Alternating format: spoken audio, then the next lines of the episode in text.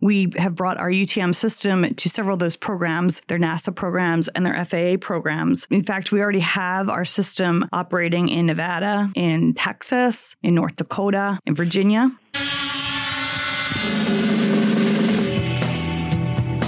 Welcome to Inside Unmanned Systems Drone Beat, where the best minds in the drone world come to engage.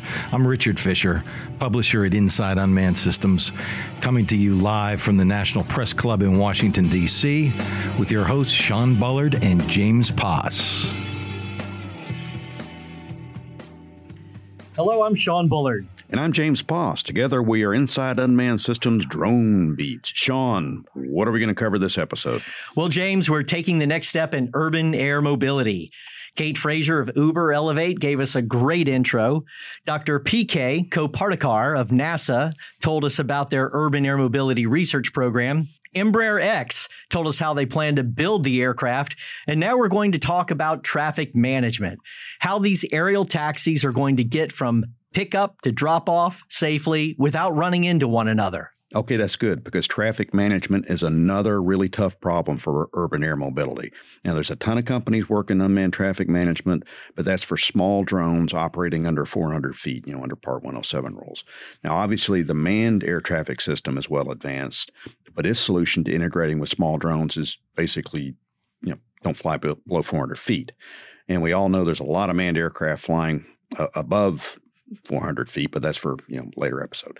Traffic management for air taxis is going to require a hybrid system, one that can monitor small drones below 400 feet, deal with conventional manned aircraft, and manage either manned or unmanned air taxis flying at higher altitudes. And of course, now this is urban air mobility, so all this traffic management will take place in one of the very worst environments for aviation crowded cities with lots of air traffic, urban canyons that block signals, and lots of people to avoid on the ground. Yes, indeed. And let's not forget that they have to get all of this past the FAA. FAA air traffic is real hesitant about allowing manned and unmanned traffic to mix, and they've never been asked to handle unmanned passenger drones. FAA air traffic is becoming a bit more flexible, which is always positive, but they are mm-hmm. required to be one of the big naysayers for drones because it's just simply in their DNA. Agreed. But we have just the woman to answer all these questions. Yes, we do. She is a real pioneer in the drone world, a leader in the Woman in Drones movement, an ex FAA drone researcher for nearly three decades. She started when she was in kindergarten, and a really good friend to both of us. Please welcome the one and only Karen DiMeo, head of policy and government affairs at GE Aviation's AiRXOS. Welcome to Drone Beat, Karen. Well, hello, Sean and James. Thank you for the introductions. It's a pleasure to join both of you here. I've been looking forward to the opportunity of being part of Drone Beat's cutting edge discussions for a while now. Um, I'm really excited to talk with both of you about all the things uh, that have been happening in the aviation world, and especially my favorite topic, unmanned aviation aircraft, and then the evolution towards what's beyond Karen, that sounds great. So, you know, James and I know your story very, very well, but could you share it with our audience? What what made you one of the top drone experts in the nation? How how did you get to be a drone enthusiast? Uh, uh, and there's a story behind the drone enthusiast thing. The first time I met Karen was in 2015 at the world's very first um, unmanned traffic management uh, seminar at NASA Ames. That's correct. And at yes. the time, you were with the FAA, yet you were not representing the FAA. Could you tell us that story? Thank you, first of all. Um, and I often say that I don't believe anyone right now is really an expert in our field because it is literally changing so much and so quickly every single day. Um, but I do appreciate uh, the nice, th- the kind things that you said. And um, though I will neither confirm nor deny your allegation of three decades in the aviation industry, I'm def- again. She started in kindergarten. yes, so, thank yes. you. Uh, I definitely am a long-term enthusiast in the unmanned movement and um, all the things that we're trying to do. How I got here was I actually worked for the FAA for about 28 years. For most of my career, I worked in the FAA's research organization doing applied uh, research modeling, simulation, flight testing in support of all different kinds of cool and new operational concepts. Um, the kind of things that we dreamed up to support to support the advancement of aviation. And that led to someone one day in about 2006, long before we met. Um, but I will tell that story, I promise, because it's a fun one. Yeah, I'm, I'm, Um, yeah. we're recording and I'm watching you. You're I getting know. out of this. So. So back in 2006, when I was at the FAA, someone asked me what I knew about UAS, and I said I don't even know what that acronym stands for. um, and that is pretty much what sealed my fate because I always enjoyed challenge, and really there had not been very much going on in the agency at that time uh, with the integration of UAS into the national airspace system. So, um, you know, initially all our work there was with large UAS and the Department of Defense, Homeland Security, um, other government agencies for several years. And then, um, James, when you're talking about 2015, that's about the time um, that everything pivoted to a commercial industry focus. And um, it was much more about smaller drones and low altitude and integration because NASA had come up with this really interesting concept for uh, it's called UTM, Unmanned Aircraft Systems Traffic Management.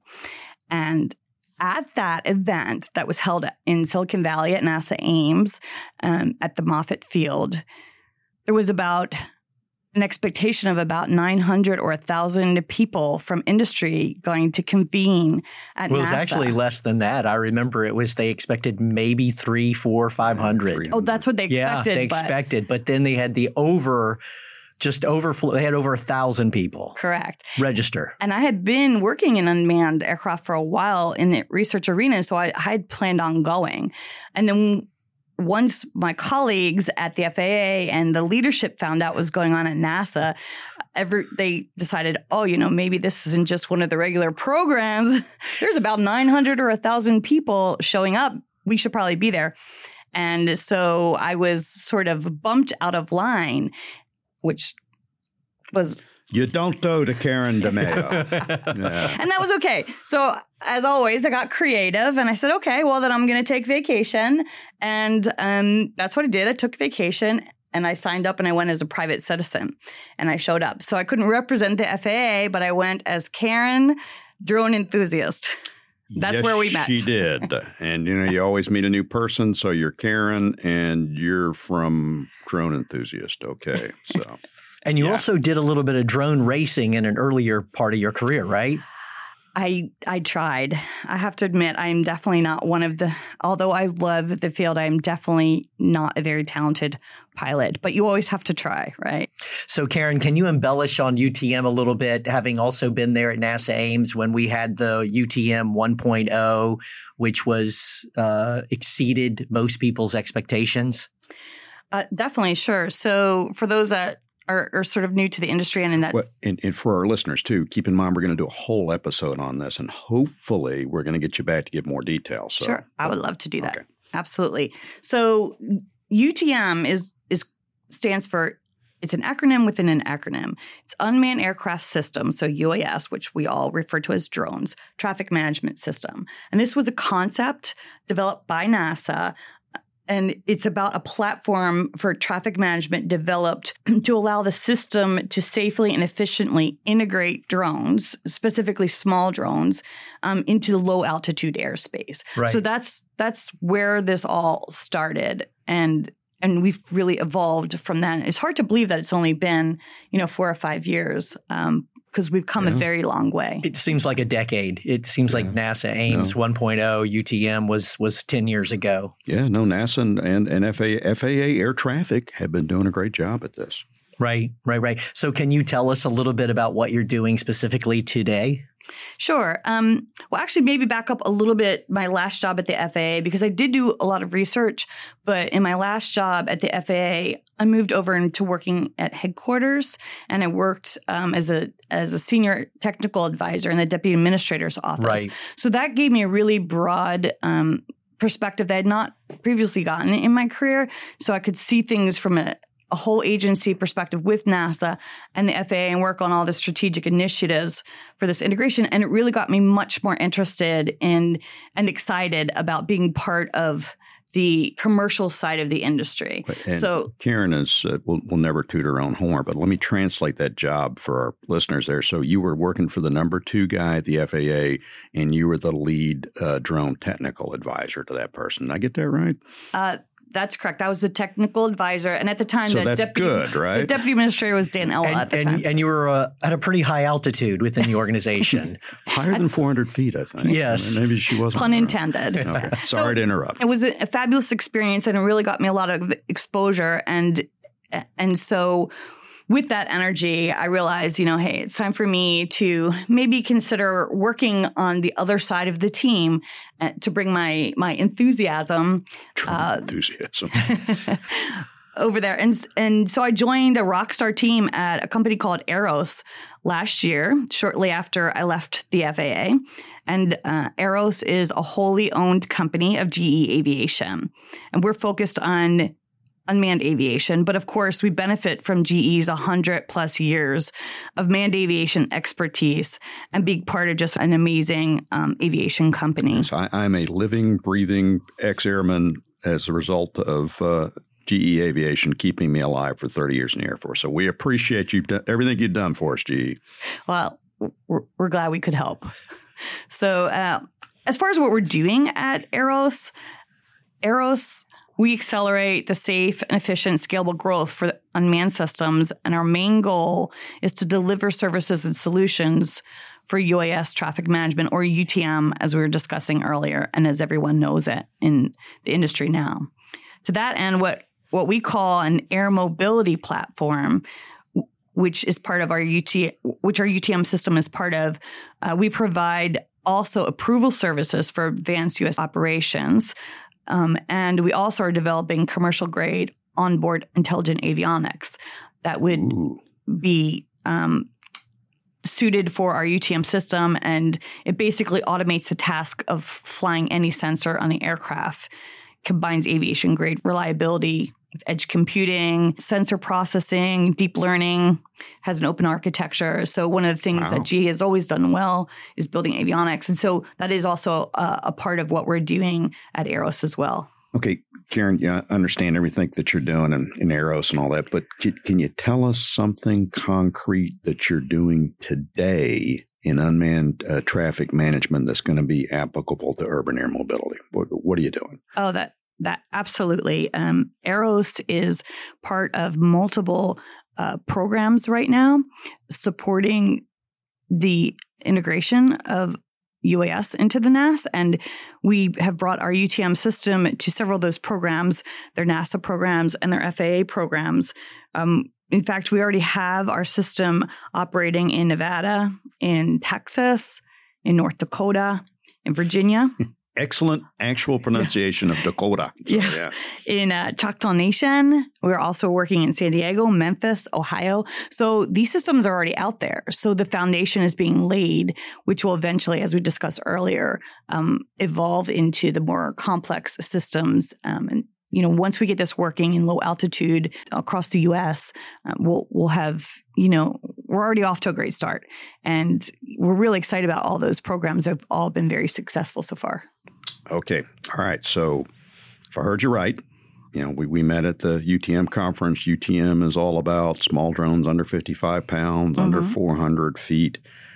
Now, all of a sudden, AiRXOS is interested in urban air mobility, which is anything but small drones without people on board. I mean, we're talking about uh, sky helicopters, for goodness sake. What got you guys interested in urban air mobility? That seems like a big jump from small drones to sky helicopter, uh, sky drone taxis. Well, I think the answer yes and no to that. Like like we heard from Kate Frazier at Uber and our friend PK at uh, NASA from NASA. We see UTM as the foundational stepping stone toward the next generation of air traffic management, where, as you said, we envision all air traffic to be integrated. So, whether it's drones or whether it's urban air mobility vehicles or whether it's traditional manned aviation, um, we see that it makes sense for us to work with with all of those um, entities because the end stage they're all going to be in one system together. So, can you answer for us with with your experience at the FAA. How do you think the FAA will evolve to support these new missions? That's a really good question. So, um, nervous laugh. Yeah. So exactly. So first thing I want to say is that we definitely envision air traffic control and air traffic controllers still being a central part of the system for a very long time. Okay, so did you hear that FAA AT? Still humans there. We're not firing controllers. Just just want to make that clear. That's correct. But but as this evolves, um, they will be interacting with a cloud-based digital system which is different from what they have today. So we see that evolution moving into the national airspace system as UTM systems will manage off airport areas um, as just another part of the same system. Okay, Eventually, it all has to work together. It's not going to be an easy feat, but someday we're not going to be talking about unmanned aircraft and manned aviation. We're going to just be talking about aviation. It's going to be one system like it is today, but it will be fully integrated. You know, I almost want to follow up and ask you is your experiences at the tech center at the FAA's uh, tech center in New Jersey. I mean, did that give you some foundation? I, I guess foundational awareness that you maybe didn't realize was going to be helpful in this complex airspace discussion? So, so my role in the FAA as a researcher was always to look at advanced concepts. Mm-hmm. And right. they were always far out 10 or 20 years. Right. That is just how, and, and that that's we, that's the that's 15 years is the is the number that most people are saying throwing out there who actually know within the federal government when it comes to urban air mobility. Yeah, and, that sounds fair. I think that's a realistic a way to, to think about an end state for urban air mobility. Of course, I think there will be early opportunities, you know, to, to, to see parts of this working in different in different places in the national airspace system first just like we're doing with drones you know we're starting in different areas of the country right. we've developed programs that have been able to to put out sort of petri dishes uh, for operations. We have the test sites. We have the programs supported by the president and the DOT. They call them the IPP right. programs, integration pilot programs, and and you know opportunities like that. I think we're going to see similar things for urban air mobility, um, and that's really how we've always done it. We'll, we'll look at it in the laboratories too. We all will as an industry, and I'm sure the government will. That's the processes that they use. And this takes time. When I worked for the FAA, we would just be making one small change that would take 10 or 15 or exactly. 20 years. Right, right. We're talking yeah. about revamping this whole system. Yeah. And the good news is I still see it taking the same amount of time, but a, a massive change because we've learned a lot. I've actually really seen the FAA change more in the last few years than in the first 25 right. that I worked there. Right. And it's very encouraging. Right. Um, I will also say that I'm I, I really like the fact that while with UTM, NASA started this, the industry kept it going, and then FAA slowly came around to um, to, to working and leading this uh, head on. It's it's definitely different from what I'm seeing now with UAM because the FAA is already intimately involved from mm. the from really? the from the get go. They already have it integrated into their programs. Jay Merkle from the uh, UAS Integration Office already uh, told us that it's part of his portfolio.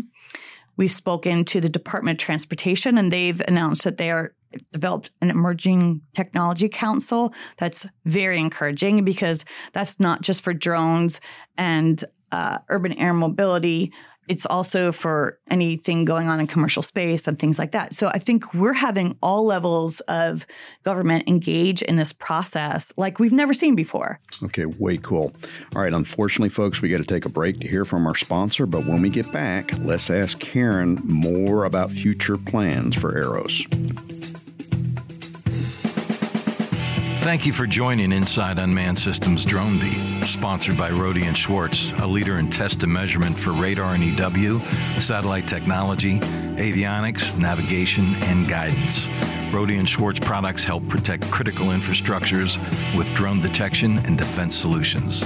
Learn more at InsideUnmannedSystems.com. Welcome back, folks, to Inside Unmanned Systems Drone Beat. Karen, I'd like to get some more detail on timing and transition for urban air mobility traffic management. Uh, Kate Frazier from Uber Elevate was adamant Uber will start with manned sky taxis, uh, possibly over New York, uh, shift to optionally manned aircraft, and then go completely unmanned. How do you see the transition from small UAS flying at low altitude to supporting higher altitude passenger aircraft, either piloted or unpiloted? And, and, and better yet, is it all going to be mixed in with today's manned aircraft environment? My, my point is, is when, when do you really think this is going to become reality? I wish I had that crystal ball for us. right. But I think my best guess, as we were just previously talking, it's going to take a while and we're going to take smaller steps in the beginning.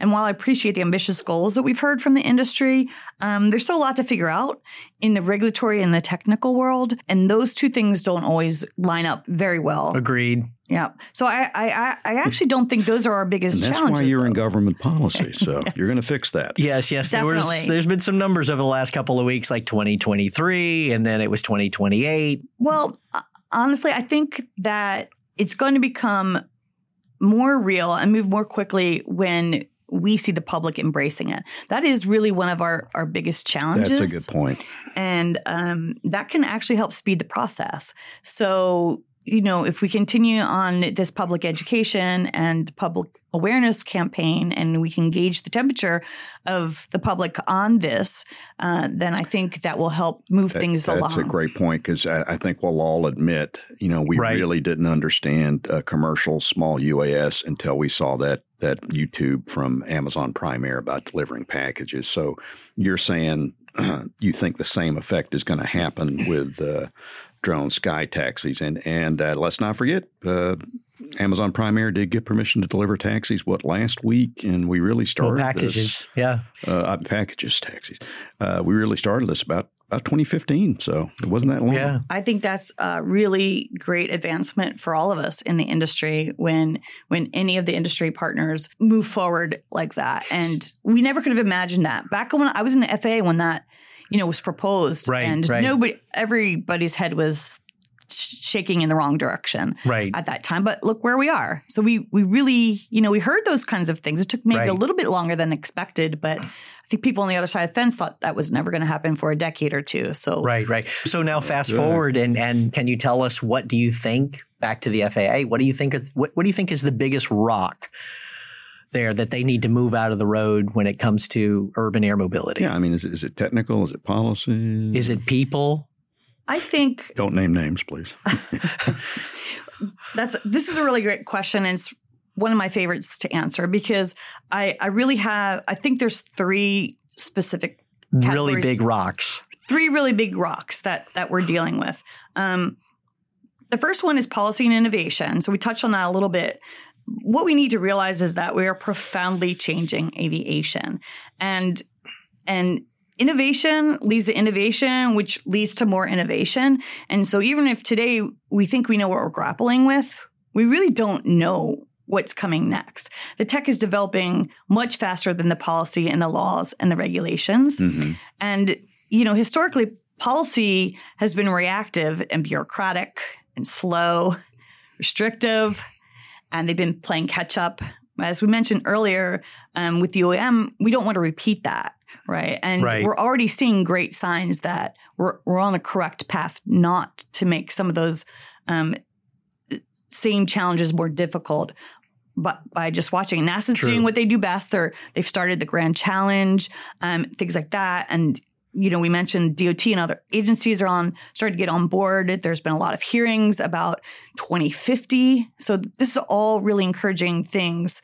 Um, and the FAA has put UAM in their portfolio, as we mentioned. So I- I still think, though, that there needs to be a focus on where we are today before we can get to this next step. So we are grappling with with rulemaking right now for the small drones. We the whole industry, and we really haven't touched on this yet, but um, remote identification is something that I think everybody would agree. Yeah, we we covered that very heavily on our on our last series. Yeah. Right. Uh, very very. Yeah, we're not going to ask you about it Yeah, now, yeah. but when we get you back on the Sure. UTM one, we're going to grill you on it. So just just just a warning. But So working through those challenges, remote ID, ops over people, safety, security, you know, spectrum challenges, cybersecurity, all those things True. that you talked about before, and the authorities, you know, policymakers are relying on us as the innovators to also work uh, with them to to balance um,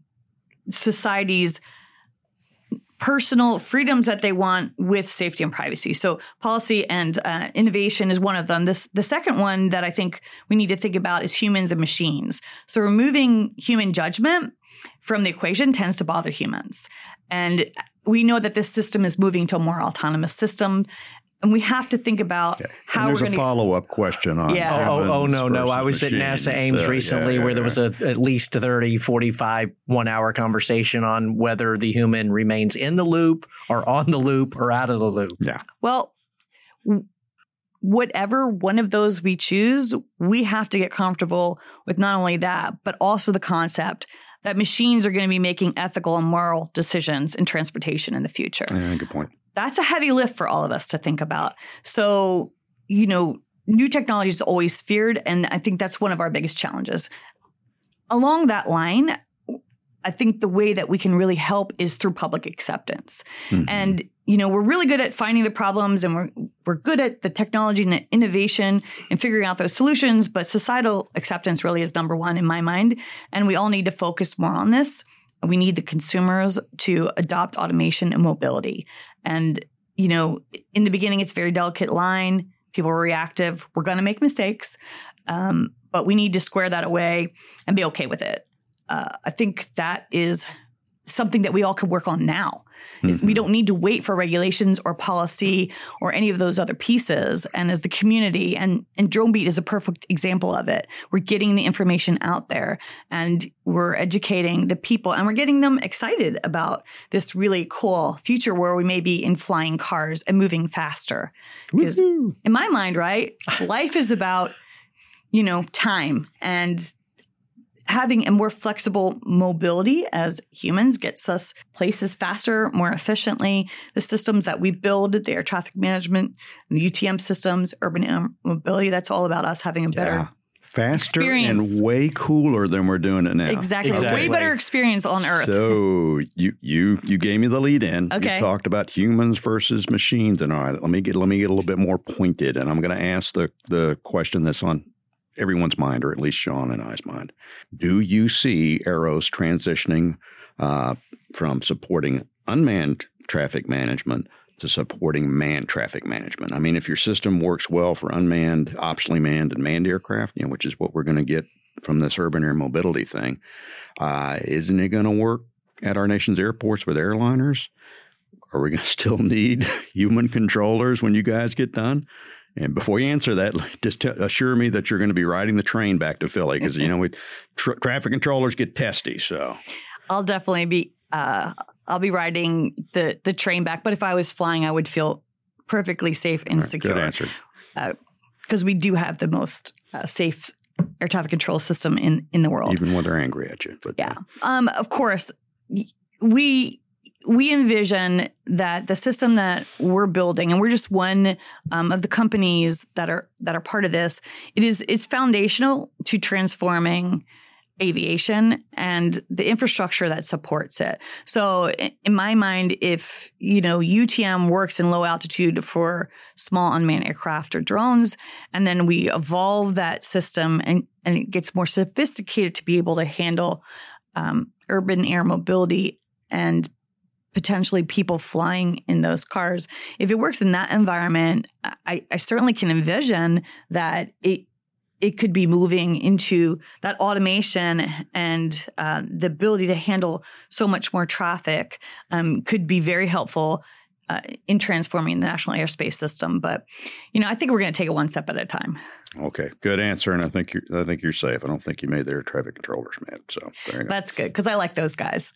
Very good, very good. Karen, thank you so much for giving us all hope that urban air mobility is not too far away uh, and giving us the confidence that AiRXOS has just the right person working on these important issues. I really hope we can get you back on the show sometime in the near future. And James, what will we be covering in our next series? Ah, funny you should mention that. In our next series, we're going to wade deeper into unmanned traffic management. Uh, Karen did a great job telling us the basics of UTM and how it re- relates to urban air mobility, but there's a whole bunch more on the subject that we're going to cover next month. And, uh, you know, no pressure, Karen, but we'd love to have you back. Uh, stay tuned for talks with uh, some of the highest flyers in the unmanned traffic management industry. Well, folks, that concludes episode 16 of our Inside Unmanned Systems Drone Beat Urban Air Mobility Series. I'd like to thank our guest again, Karen DiMeo of AiRXOS. See you next month. Thank you for having me, both of you. Great having you. That's a wrap for this week's edition of Inside Unmanned Systems Drone Beat.